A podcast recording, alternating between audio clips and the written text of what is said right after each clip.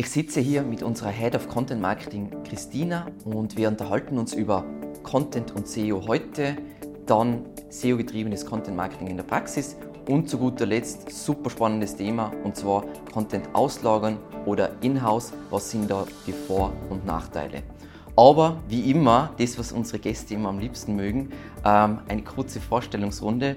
Ähm, was machst du aktuell? Wie schaut so dein Arbeitsalltag aus? Ähm, ganz aktuell, heute ist Montag, ich gehe heute ins Büro, dann schaue ich meine E-Mails durch, ähm, schaue mal die ganzen Slack-Nachrichten durch, was hat sie intern getan. Ähm, dann bespreche ich eigentlich gleich einmal die wichtigsten Themen mit meinem Team, bevor dann eigentlich so mein Alltag startet. Ähm, bei mir als Teamlead ist eigentlich der Alltag immer recht äh, abwechslungsreich. Das heißt, es treten jeden Tag neue Probleme auf. Ich tue jeden Tag Brände löschen. Ähm, das macht es aber auch so spannend. Und ja, nebenbei habe ich natürlich auch noch meine Kunden, die ich betreue. Ähm, da passiert auch jedes Monat was Neues. Äh, da braucht es immer wieder neue Planung, neue Strategie. Ähm, genau so schaut eigentlich mein Alltag aus. Ja, wenn du so einen bunten Alltag hast, was sind so die Sachen, die was du am liebsten machst? Weil es ist ja immer so, man liebt ja nicht alles, sondern nur das gewisse stimmt. Sachen. Ähm, am liebsten ist eigentlich mir die Arbeit mit Menschen, also ja. intern wie auch extern.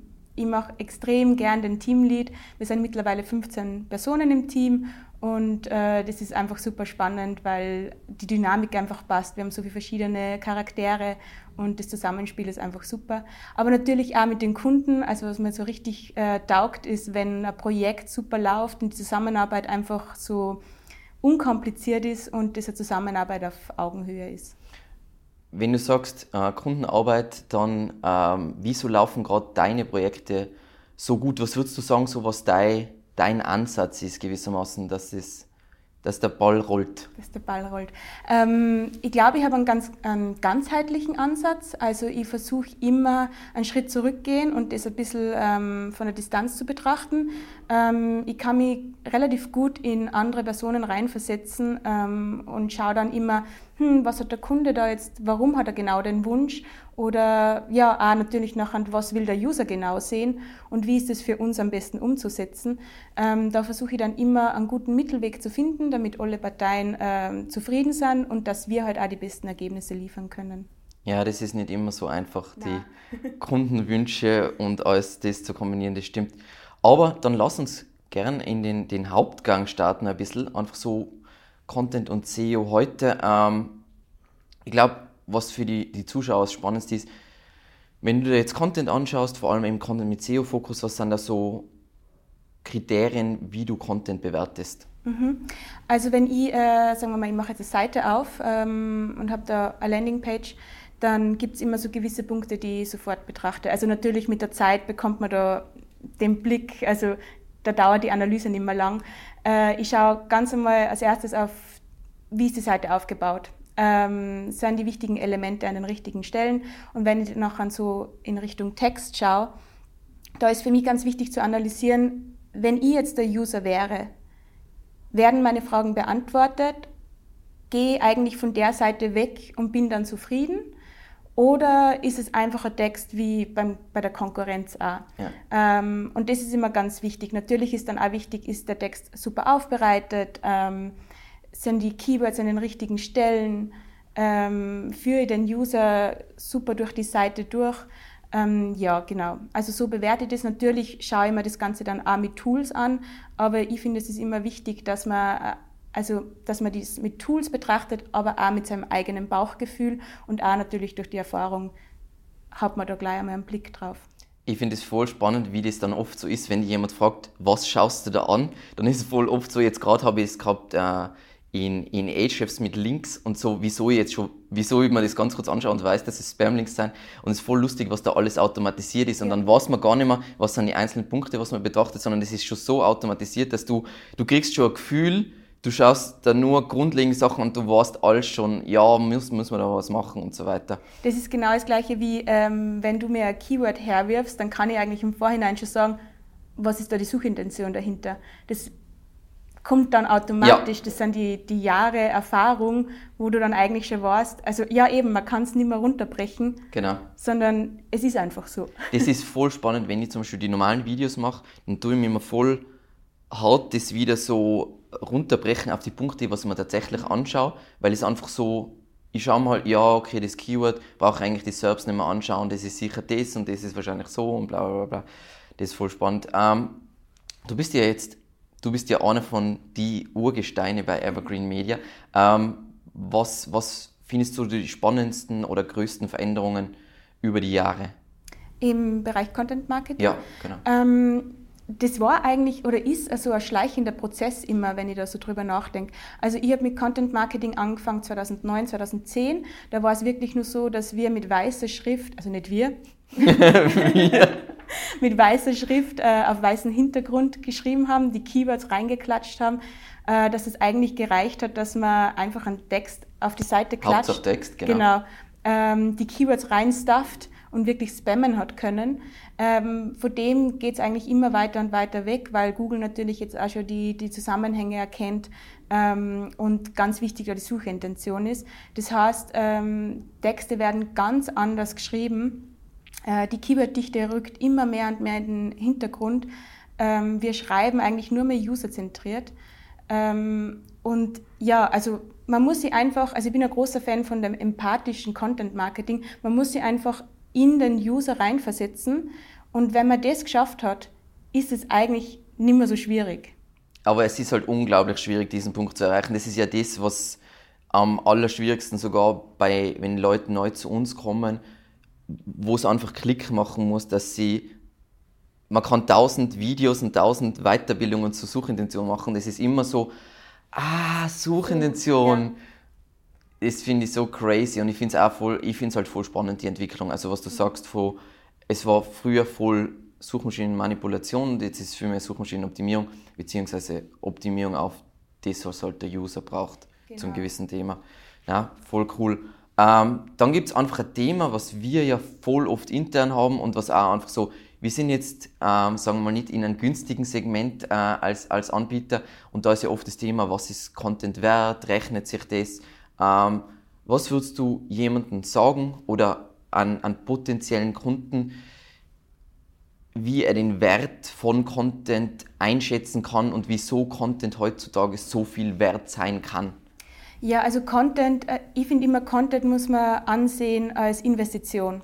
Das ist etwas, das, das ist nicht flüchtig, das geht nicht weg, das bleibt da. Natürlich muss man es immer wieder anpassen und optimieren, aber das ist wirklich was, in das muss man auch Zeit reinstecken.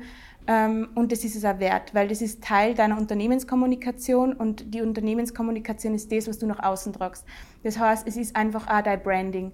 Und ähm, wenn man eine Marke stärken will, dann ist es einfach umso wichtiger, dass auch die Unternehmenskommunikation und das Branding einfach passt. Ja. Ähm, Wert, natürlich Wert messen ist immer äh, von Content schwierig. Man kann das natürlich auch quantitativ machen mit, ähm, je nachdem, was die Ziele sind, Traffic, äh, wie sind die Rankings, die Conversions. Aber ich würde einfach sagen, das Wichtigste ist, mit richtigen Content stärkst du deine Brand. Ich finde es eben auch voll schwierig, weil dann gibt es halt Traffic Value, eh was du schon gesagt hast.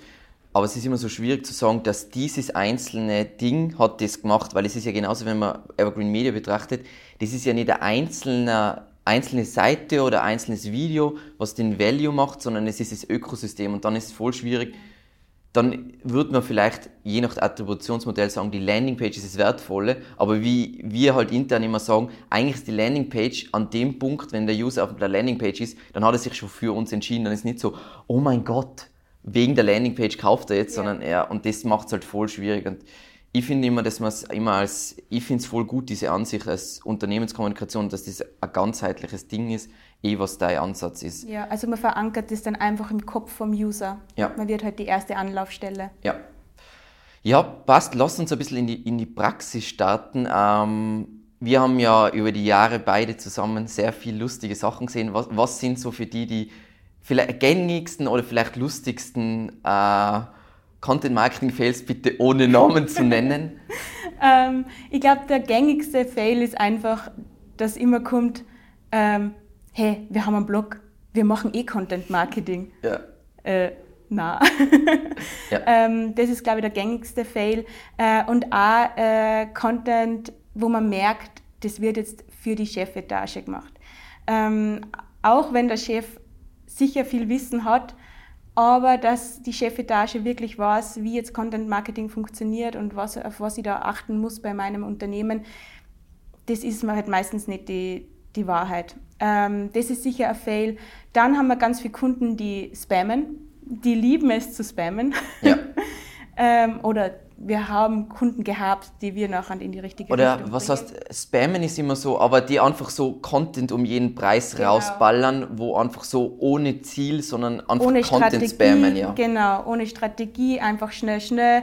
Wir müssen publizieren, publizieren, Die publizieren. Praktikantin hat nur Zeit, ein paar Genau. Artikel rausballern, ja, ja, und schön. Artikel, die dann äh, aus 150 Wörtern bestehen, Überschrift, kurzer Absatz, publizieren, fertig. Ja. Ähm, das sind so die gängigsten Fails. Ähm, natürlich, Content Marketing ist ein sehr äh, emotionales und, und ähm, schwieriges Thema bei Kunden, weil es einfach das ist, was auf deiner Website nach außen dringt. Weil die Technik, die passiert im Hintergrund. Ja. Ähm, aber die Texte oder das Content Design ist genau das, was der User dann sieht. Und den Kunden zu überzeugen, dass das, was wir machen, das Richtige ist, ist immer ganz schwierig. Also das am Anfang braucht eigentlich das am meisten, meisten Arbeit.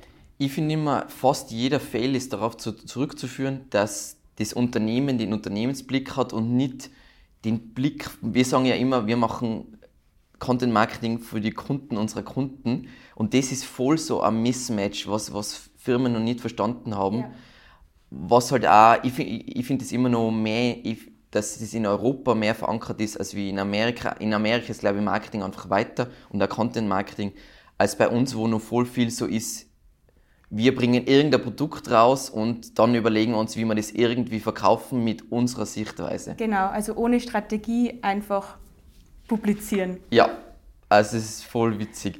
Ähm, was würdest du sagen? Das ist immer super. Ich weiß, das sind tausend Nuancen, aber trotzdem, worauf würdest du jetzt sagen, dass man achten muss bei der Entwicklung von einer SEO-getriebenen Content-Strategie? Ähm, ich würde sagen, ganz wichtig ist, dass man versucht, den Sweet Spot zu finden. Also das ist für mich, wenn ich mir die Zielgruppe anschaue, was sind die Probleme von der Zielgruppe oder was will die Zielgruppe wissen und wo ist meine Expertise. Und wenn ich da ähm, dann die Überschneidung finde, das ist eigentlich der Sweet Spot. Ähm, das runtergebrochen auf was ich beachten muss bei der Planung ist, ähm, es ist ganz wichtig einmal, dass ich weiß, wer ist meine Zielgruppe, also wer ist tatsächlich meine Zielgruppe, welche Ziele habe ich mit dem Content Marketing oder welche Ziele habe ich im Unternehmen. Dann für die SEO-Strategie ist dann ganz wichtig die richtige und saubere Keyword-Recherche. Äh, einfach auch, dass ich weiß, welche Keywords müssen abgedeckt werden, mit welchen Seiten, wie ist die Struktur und wie mappe ich die Keywords auch im Marketing-Funnel. Ähm, und basierend auf dem Dokument basiert dann eigentlich die ganze SEO-Arbeit. Also das ist das zentrale Element und äh, das muss sauber übergeben werden in den Content-Bereich und dann startet eigentlich die Umsetzung. Jetzt hast du schon eine wunderschöne Überleitung gemacht zum Thema.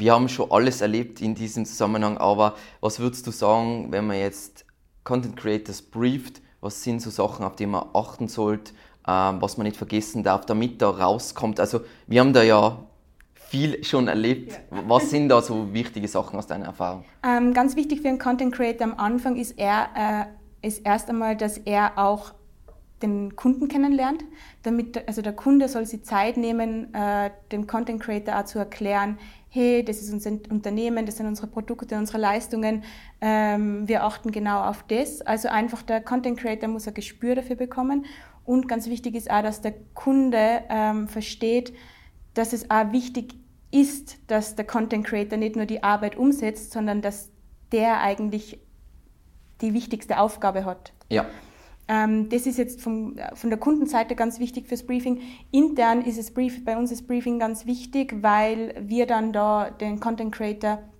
genau sagen, was zu machen ist. Also wir geben äh, Keywords vor, ähm, aber der Content Creator ist so super bei uns geschult, dass er einfach genau weiß, okay, mit dem, aus der Ausgangslage recherchiere ich jetzt, da weiß ich genau, was ist die Suchintention vom User, ähm, was will der User wissen, wie baue ich die Seite auf. Und ähm, bei uns arbeiten alle Abteilungen so eng zusammen, dass dann im Endeffekt einfach ein super Produkt entsteht. Genau, ich glaube, wenn das jetzt nicht über uns läuft, dann ist einfach voll wichtig, dass man klar definiert, was der Zweck von dieser Seite und so weiter. Aber natürlich, wenn der Content Creator das Geschäftsmodell kennt, das Unternehmen kennt und dann die Keywords sieht, bei uns ist das mittlerweile so eingespielt. Aber sonst, da sind so viele Sachen, wo es schief gehen kann. Ja. Äh, wir haben ja da wirklich schon sehr viel erlebt. Ähm, da passt jetzt eh voll gut dazu, weil wir jetzt darüber gesprochen haben, wie brieft man Content Creator richtig. Content auslagern oder in-house ist ja ein sehr häufiges Thema, was wir, was wir haben, wo wir zum Beispiel sehen, viele Agenturen machen, dass der Kunde selber in-house den Content macht und so weiter.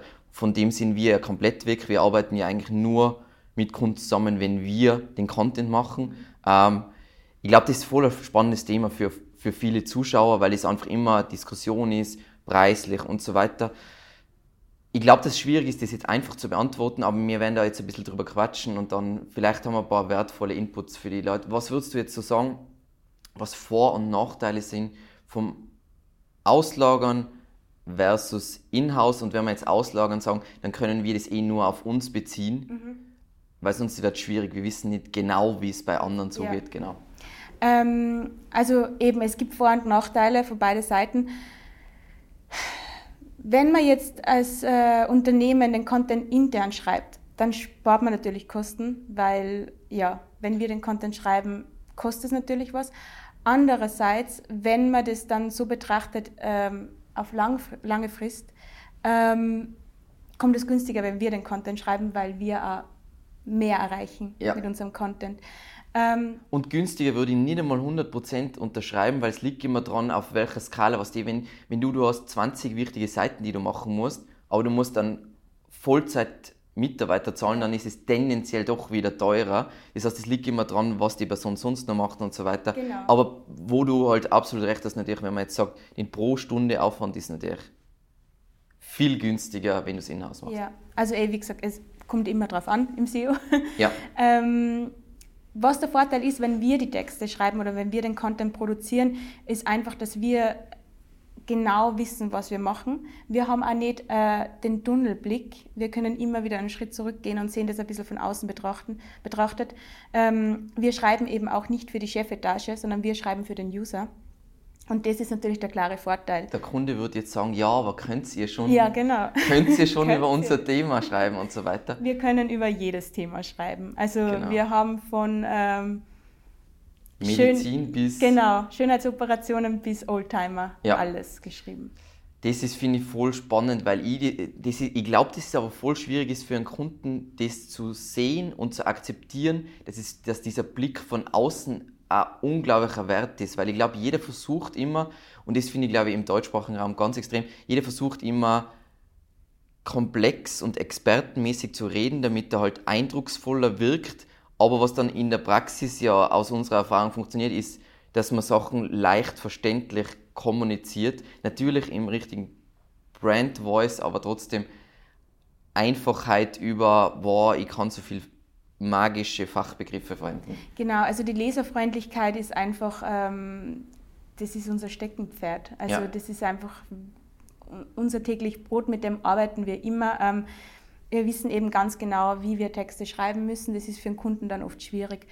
Ähm, wir haben natürlich auch Kunden, wo wir ähm, so eine Zusammenarbeit haben, dass wir Templates anlegen. Also genau, so ein Mischding. Eine Mischung, wo wir im Grunde das Gerüst schon vorgeben, ähm, wo wir genau alles analysiert haben, was ist die Suchintention, wie muss der Text aufgebaut sein und der Kunde im Grunde nur mehr die Lücken zu füllen hat. Ähm, trotzdem im Endeffekt, wenn wir den Text selber schreiben, performt er eigentlich besser, als wie wenn es der Kunde schreibt. Einfach weil das oft an der Lesbarkeit dann scheitert oder der Kunde halt zu sehr in seinem Tunnel drinnen ist. Und natürlich, der Kunde kann eigentlich nie so gut sein, weil wir machen nichts anderes. Genau. Und der Kunde macht ja sehr viele andere Sachen. Ich finde es ja so lustig bei Content Templates. Mittlerweile sind ja, also kurz um das zu beschreiben, wie ein Content Template ist, ja, wir haben ja, da ist ja vom, vom Snippet über was muss am Anfang stehen, über jedes, wirklich jeder Absatz steht drin, was sollte in dem Abschnitt. Das heißt, es ist wirklich nur, es muss dann nur noch geschrieben werden, aber jeder Gedanke ist schon ist schon gemacht worden. Genau. Ja. Und im Grunde ist das ja sowieso äh, der meiste Aufwand, ja. ähm, weil die Planung und die Struktur und das Gerüst finden, also jeder, der einmal das einen längeren Aufsatz geschrieben hat, weiß ja, wie das ist, einmal den roten Faden zu finden. Ja. Ähm, und die Lücken zu füllen, ist dann eigentlich ja nicht mehr so die Arbeit.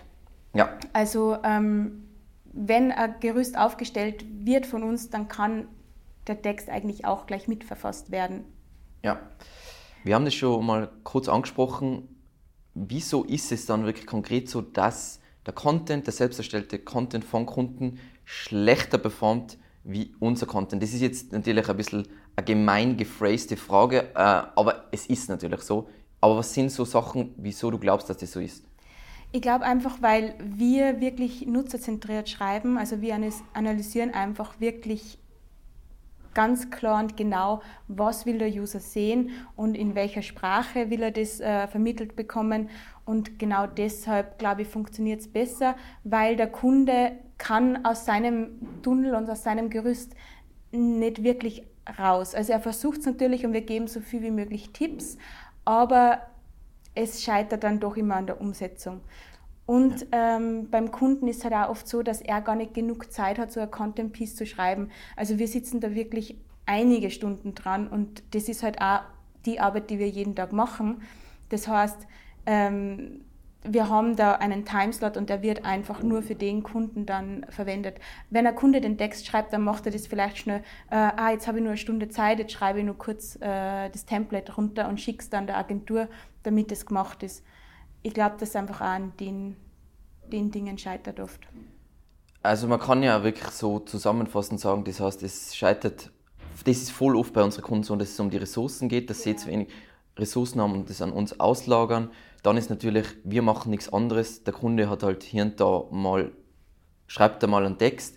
Und einfach, was voll wichtig ist, wo wir da vorher drüber gesprochen haben, ist, die Leute sehen die SEO-Texten falsch, die sehen also das sieht man schon dran, wie meistens SEO-Texte bezahlt werden, nämlich pro Wort, was natürlich nicht bös gemeint, aber komplett schwachsinnig ist, weil letzten Endes, ob du äh, einen kurzen Text oder einen langen Text hast, wenn es die Suchintention erfüllt, der Aufwand ist relativ gleich, weil das Schreiben ja nicht genau. das Aufwendige ist. Die Analyse genau. ist die Arbeit ja. und die Struktur. Und das Wichtige ist, glaube ich, du hast ja den Begriff SEO-Texte, ähm, zu sagen, was es ausmacht, was die Kunst ist, ist genau herauszufinden, wo besteht die Nachfrage, diese Themen zu schreiben und dann perfekt nutzerzentriert auf, was will der Nutzer erreichen, was der Zweck dieser Suchanfrage, das zu bedienen. Und ich glaube, das ist die Kunst und das kann man nur machen, wenn man nichts anderes macht. Also nichts anderes ist jetzt übertrieben, also nicht, aber wenn man das fokussiert macht, klar. Genau. Und ganz oft kommen auch Kunden zu uns, die sagen, hey, wir haben schon den und den Text geschrieben, äh, den könnt ihr ja vielleicht einfach SEO optimieren das geht nicht. Ähm, ein Text äh, SEO optimieren, das würde gehen, wenn wir den Text geschrieben haben und dann nur verfeinern und sehen, ah, das Keyword könnten wir nur ein bisschen besser abzielen oder so. Aber aus einem Wirrwarr-Text einen SEO-optimierten Text machen, das funktioniert nicht, dann können wir gleich neu schreiben. Genau, weil der ja wieder, das ist genau das, was wir jetzt gesagt haben, der ist ja schon nicht auf die Nachfrage ausgerichtet genau. und der ist nicht nutzerzentriert. Das heißt, es geht das ist halt dieses alte Wissen, was die, es geht nur um die Keywords. Das heißt, theoretisch natürlich, wenn es nur um die Keywords ginge, dann könnte man Text nachoptimieren. Aber da es um so viel mehr geht, wie du gesagt hast, Suchintention, blablabla, ist es einfach ganz anders. Genau. Mega cool. Ähm, zum Abschluss noch eine letzte Frage, einfach so ein bisschen als Outro. Ähm, du hast da unglaubliches Wissen über Content Marketing. Wie bildest du dich jetzt noch weiter? Das heißt, äh, liest du irgendwelche Blogs, äh, bei uns intern, Videos, keine Ahnung. Wo, wie aktualisierst du dein Wissen? Wo, wo würdest du sagen, kann man noch, kann, findet man Wissen zu diesem Thema? Ähm, ich finde ein ganz super Buch, also gerade für Einsteiger ist, äh, ich glaube, das hat die Malis auch gesagt, äh, Content Chemistry von Andy Cresodina. Das geben wir intern immer an die neuen äh, Content Creator aus das ist einfach ein super Buch, wo man wirklich so, finde ich, so das, das Gesamtgerüst, also wo es dann einfach Klack macht und man versteht es. Ähm, bei mir als Weiterbildung, ich lese so Bücher eigentlich gar nicht mehr, weil ich finde, Bücher veralten, veralten dann recht schnell und gerade Content ist, äh, muss immer up-to-date sein. Ähm, ich lese ganz gern Blogbeiträge oder zum Beispiel auch Newsletter. Was ich ganz gern mag, ist Search Pilot. Die machen oft so SEO-Tests. Das finde ich ganz spannend. Ähm, Gerade im Content-Bereich finde ich den Animals-Blog super. Genial. Das ist echt auch super, wo ich immer Sachen rauspick. Und sonst lasse ich mir eigentlich viel im Alltag berieseln und äh, habe mein kleines Notebook, wo ich mir immer wieder so kleine Sachen äh, aufschreibe. bei uns ist auch voll viel auch Austausch. Ich denke mal, es ist voll Genau. oft selber so, wenn man alles Leute hat, die schon extrem gut sein und dann entstehen eher durch uns die neuen Ideen und die Weiterentwicklung. Ja, genau, genau. Aber Animals ist so ein cooler Blog. Wir haben ja voll viel aus den Videos auch raus, aus den Animals Blog. Einfach diese Konzepte, die er hat, sind einfach irre. Ähm, vielen, vielen Dank, dass du die Zeit genommen hast. Ich weiß, dass du nicht so gern vor der Kamera stehst, aber es war hammermäßig. Ich glaube, die Zuschauer werden es auch hammermäßig finden. Und danke schon. Und Danke. ansonsten bis zum nächsten Mal.